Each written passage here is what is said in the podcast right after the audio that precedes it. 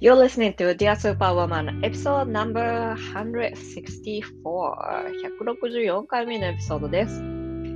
Hello my love, hello my team, how are you? This is Dear Superwoman time. 皆さんお元気ですか？今週も Dear Superwoman の時間がやってまいりました。数あるポッドキャストの中から Dear Superwoman を選んで聞いていただいてありがとうございます。最近はちょっと何をやっているかわからない今田真理子です。まあ、サイキックリーディングはやってますよ。今日サイキックリーディング、今日の朝、これを録音しているのが、5月の14日、日曜日、母の日だったんですけど、その日の朝にやったんですよね。本当は昨日の夜やるはずだったんですけど、昨日はですね、日本時間の昨日の夜ですよ。やる予定だったんですけど、それはちょっとできなかった。婦人科の検診があるのをすっかり忘れててできなくなっちゃったんですけど、すいませんでした。で、今、サイキックリーディングの5月末までのサイキックリーディングの受付をしています。多分ね、3人か4人くらいまでしかちょっと見れないので、申し込みたい方はお早めにお願いします。そこに、申し込み方はですね、私のインスタグラムのアカウントに行って、インスタグラムのアカウントのリンクがあります。そこのプロフィールのところに。で、そのリンクからサイキックリーディングのウェイトリストに申し込むっていうのボタンがありますので、そちらからお申し込みください。後ほど24時間以内にですね、私から連絡が行きますので、ぜひいらしてください。で、今日はですね、洗濯をしなきゃいけなくて、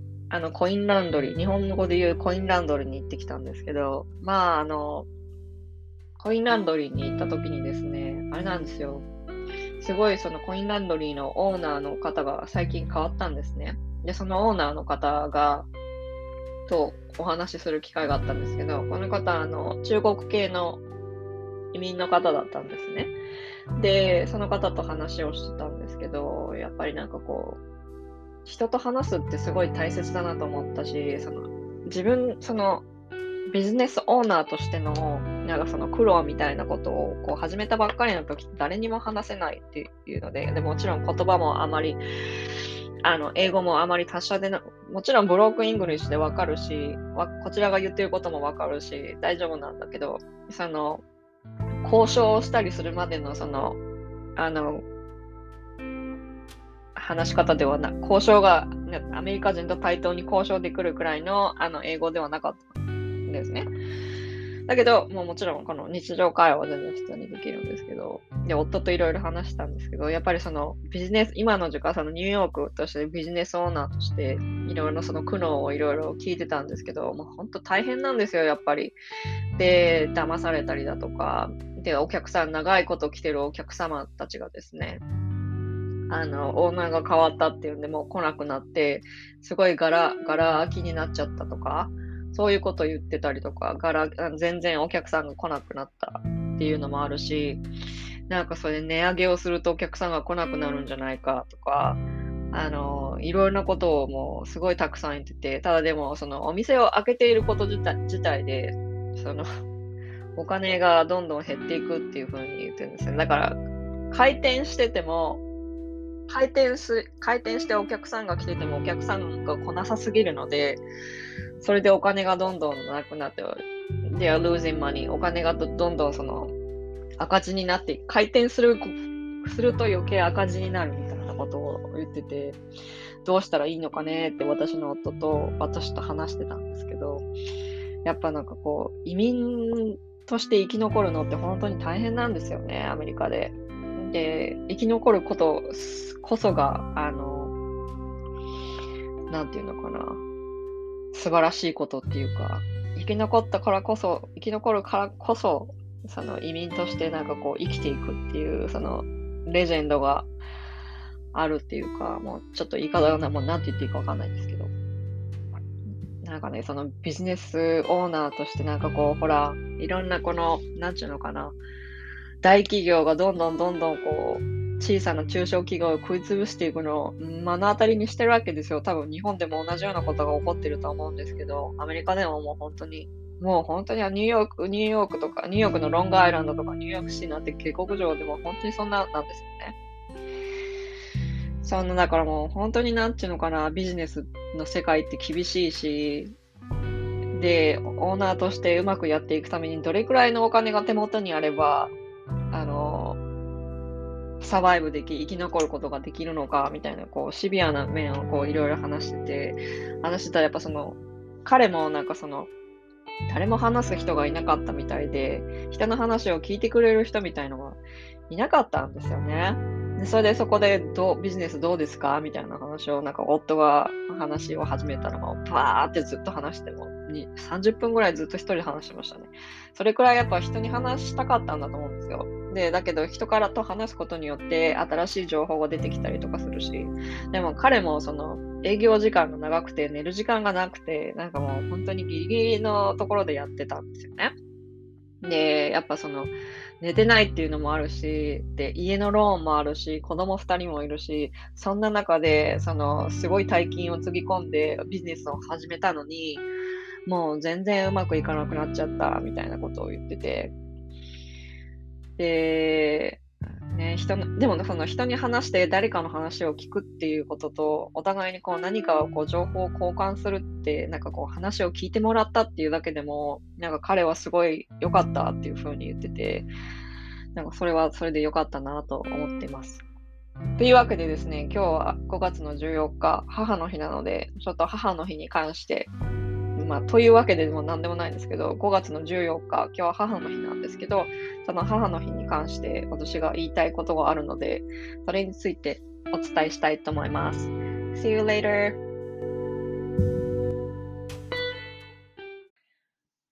さて、私が母の日については思うことなんですけど、やっぱね、その私は自分に母親がいて、母親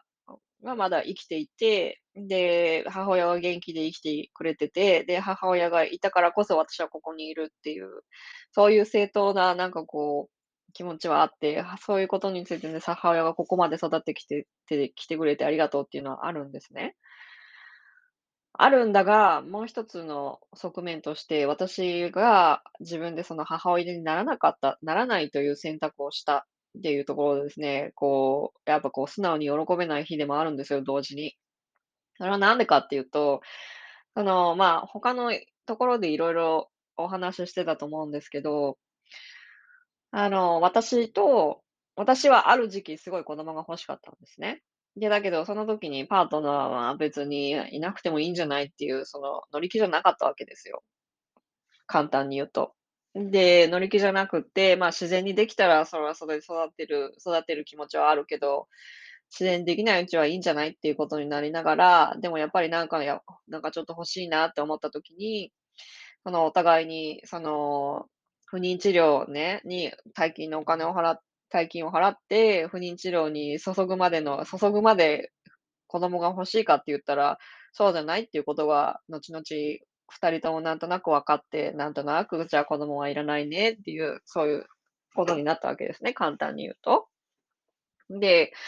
そういう選択をしたんだけれども、やっぱりその私の中でその子供がいなかったっていうので、もちろん折り合いはついてるんですけど、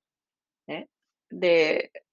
折り合いはついてるし、子供はもうできないだろうし、作らないだろうねっていうのはあるんだが、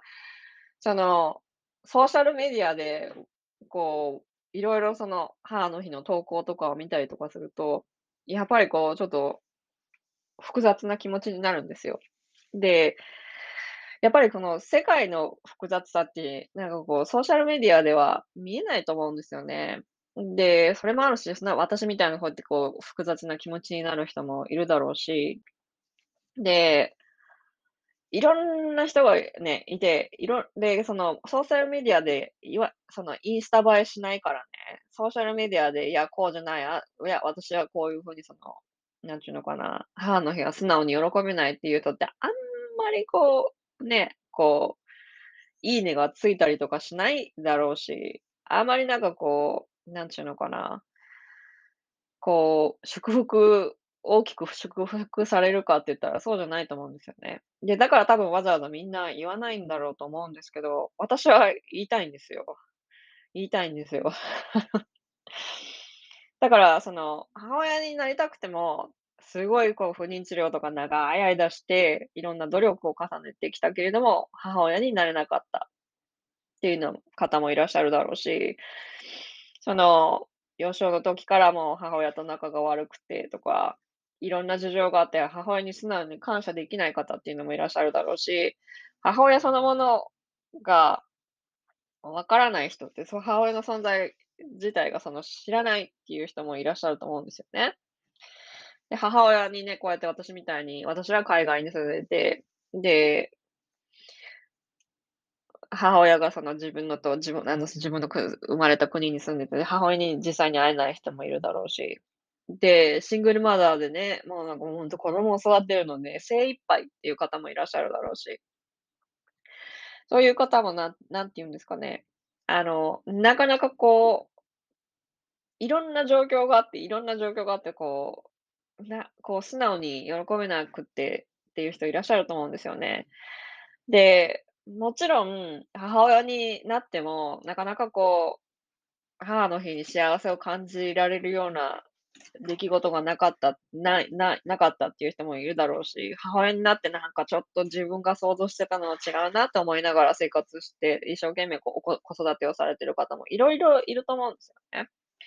だけど、母の日の愛っていうか、子供と母の愛っていうのを全面的に出てるじゃないですか、ソーシャルメディアとかでも。なんちゅうの、お花屋さんとかでも、ね、で、あるでしょ。だからもうそういうのってこういう日って孤独を感じられる方が多いんじゃないかなと思うんですよね。どうですか？で、だからすべての母親が偉大で愛のある存在っていうのは、ファンタジーなんですよ。言ってしまえば。で、母になって一生懸命子供を育ててるけど、もう自分自身でいられない、自分じゃないような気がするって思いながら過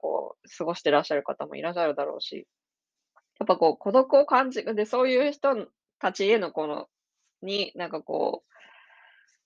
私みたいに感じてる人もいるっていうのをスペースを作りたかったんですよね。今日これをわざわざ言って。で、ね、母親を最近亡くされた方がいるかもしれないし、孤独を感じて、ね、自分の母親もいなくなって、自分は別に子供もいないしって、一人の方もこれを聞いてらっしゃる方の中で、たった一人だって思ってらっしゃる方もいらっしゃるかもしれないですけど、大丈夫です。そういうふうに思ってる人ってたくさんいるはずです。表だって言ってないだけだと思うんですよね。で、最近はね、読んだんですけど、どっかの、何の記事で読んだんだかちょっと覚えてないんですけど、エッチってアメリカの手作りの自分が作った商品を売れるウェブサイトがありますよね。知ってる方は知ってるかもしれないですけど、エッチっていうのがあって、エッチのウェブサイトは、母の日とか父の日とか、クリスマスだとか、感謝祭とか、メジャーな大きな祝日ですね。家族っていうのを、家族が集まっていろいろお祝い事をするっていうメジャーな祝日があるんですけど、この祝日の日に、マーケティングメールは送ってほしくないっていう選択肢を作ったっていうふうに読んだんですよね。だからこれいいなと思って、で、ね、だから会社自体もマーケティングをするわけじゃないですか。母の日関連とかクリスマス関連とかそういうことをたくさんするわけですよね。だからマーケティングをわざと受け取らないっていうか、そういう選択があっていいなと思うんですけどね。で、ね、皆さんもちろんね、母の日ということで、素直にお子さんとご家族の方と過ごされた人はいたと思いますけども、それはそれで本当に私からおめでとうっていうのはお伝えしたいです。で、多分ね、いろんな形の母っていうのがあると思うんですね。何かを育ててたりとかするっていうのもあると思うので、そういうところで祝ってもいいと思うし、もしね、母の日で複雑なことを思っていらっしゃる、複雑な思いを抱いていらっしゃる方がいたら、あなたは一人ではありませんよっていうことを、知っておいてほしいなと思います。というわけで、今週は短く終わりますけども、もし感想があったらですね、DM ください。で、最後にまた再度お伝えしますけども、サイキックリーディングは今月末までのサイキックリーディングは受け付けています。で、多分ね、もうすぐ締め切っちゃうと思うので、ぜひ気になる方は私のインスタグラムのプロフィール欄に行って、そこでサイキックリーディングのウェイトリストに行ってみてください。申し込んでください。ということで、それではまた。See you next week. Bye.